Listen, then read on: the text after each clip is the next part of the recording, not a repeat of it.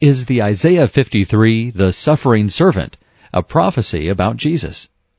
A presentation of Got Questions Ministries. Perhaps the greatest of all messianic prophecies in the Tanakh, the Hebrew Scriptures, the Old Testament, concerning the advent of the Jewish Messiah, is found in the 53rd chapter of the prophet Isaiah. This section of the prophets, also known as the suffering servant, has been long understood by the historical rabbis of Judaism to speak of the Redeemer who will one day come to Zion. Here is a sampling of what Judaism has traditionally believed about the identity of the suffering servant of Isaiah 53. The Babylonian Talmud says, The Messiah, what is his name? The rabbis say, The leper scholar, as it is said, Surely he has borne and carried our sorrows, Yet we did esteem him a leper, smitten of God, and afflicted. Sanhedrin 98b. Midrash Ruth Rabbah says, Another explanation of Ruth 2.14. He is speaking of King Messiah. Come hither, draw near to the throne, and eat of the bread, that is the bread of the kingdom, and dip thy morsel in the vinegar. This refers to his chastisements, as it is said, But he was wounded for our transgressions, bruised for our iniquities. The Targum Jonathan says, Behold my servant Messiah shall prosper, he shall be high, and increase, and be exceedingly strong. The Zohar says, He was wounded for our transgressions. There is in the Garden of Eden a palace called the Palace of the Sons of Sickness.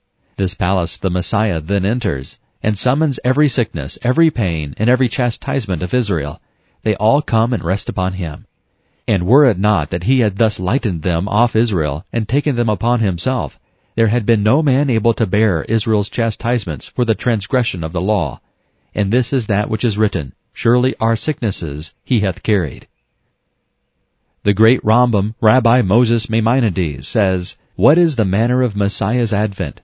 There shall rise up one of whom none have known before, and signs and wonders which they shall see performed by him will be the proofs of his true origin. For the Almighty, where he declares to us his mind upon this matter, says, Behold a man whose name is the branch, and he shall branch forth out of his place. Zechariah 6 verse 12. And Isaiah speaks similarly of the time when he shall appear, without father or mother or family being known. He shall come up as a sucker before him, and as a root out of dry earth.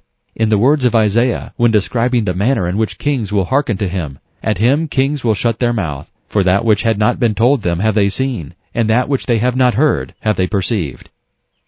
Unfortunately, modern rabbis of Judaism believe that the suffering servant of Isaiah 53 refers perhaps to Israel, or to Isaiah himself, or even Moses or another of the Jewish prophets.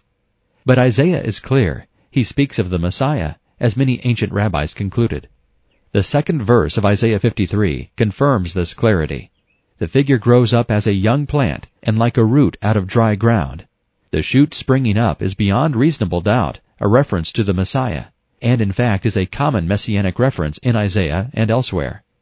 The Davidic dynasty was to be cut down in judgment like a felled tree, but it was promised to Israel that a new sprout would shoot up from the stump. King Messiah was to be that sprout. Beyond doubt, the suffering servant of Isaiah 53 refers to Messiah. He is the one highly exalted, before whom kings shut their mouths. Messiah is the shoot who sprang up from the fallen Davidic dynasty. He became the King of Kings. He provided the ultimate atonement. Isaiah 53 must be understood as referring to the coming Davidic king, the Messiah. King Messiah was prophesied to suffer and die, to pay for our sins, and then rise again. He would serve as a priest to the nations of the world and apply the blood of atonement to cleanse those who believe. There is one alone whom this can refer to, Jesus Christ. Those who confess him are his children, his promised offspring, and the spoils of his victory. According to the testimony of the Jewish apostles, Jesus died for our sins, rose again, ascended to the right hand of God, and he now serves as our great high priest who cleanses us of sin.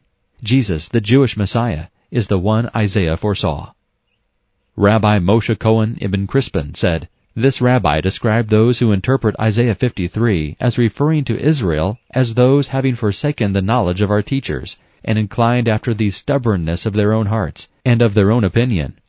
I am pleased to interpret it in accordance with the teaching of our rabbis of the King Messiah. This prophecy was delivered by Isaiah at the divine command for the purpose of making known to us something about the nature of the future Messiah, who is to come and deliver Israel, and his life from the day when he arrives at discretion until his advent as a Redeemer, in order that if anyone should arise claiming to be himself the Messiah, we may reflect and look to see whether we can observe in him any resemblance to the traits described here. If there is any such resemblance, then we may believe that he is the Messiah, our righteousness. But if not, we cannot do so. This has been a presentation of Got Questions Ministries, www.gotquestions.org.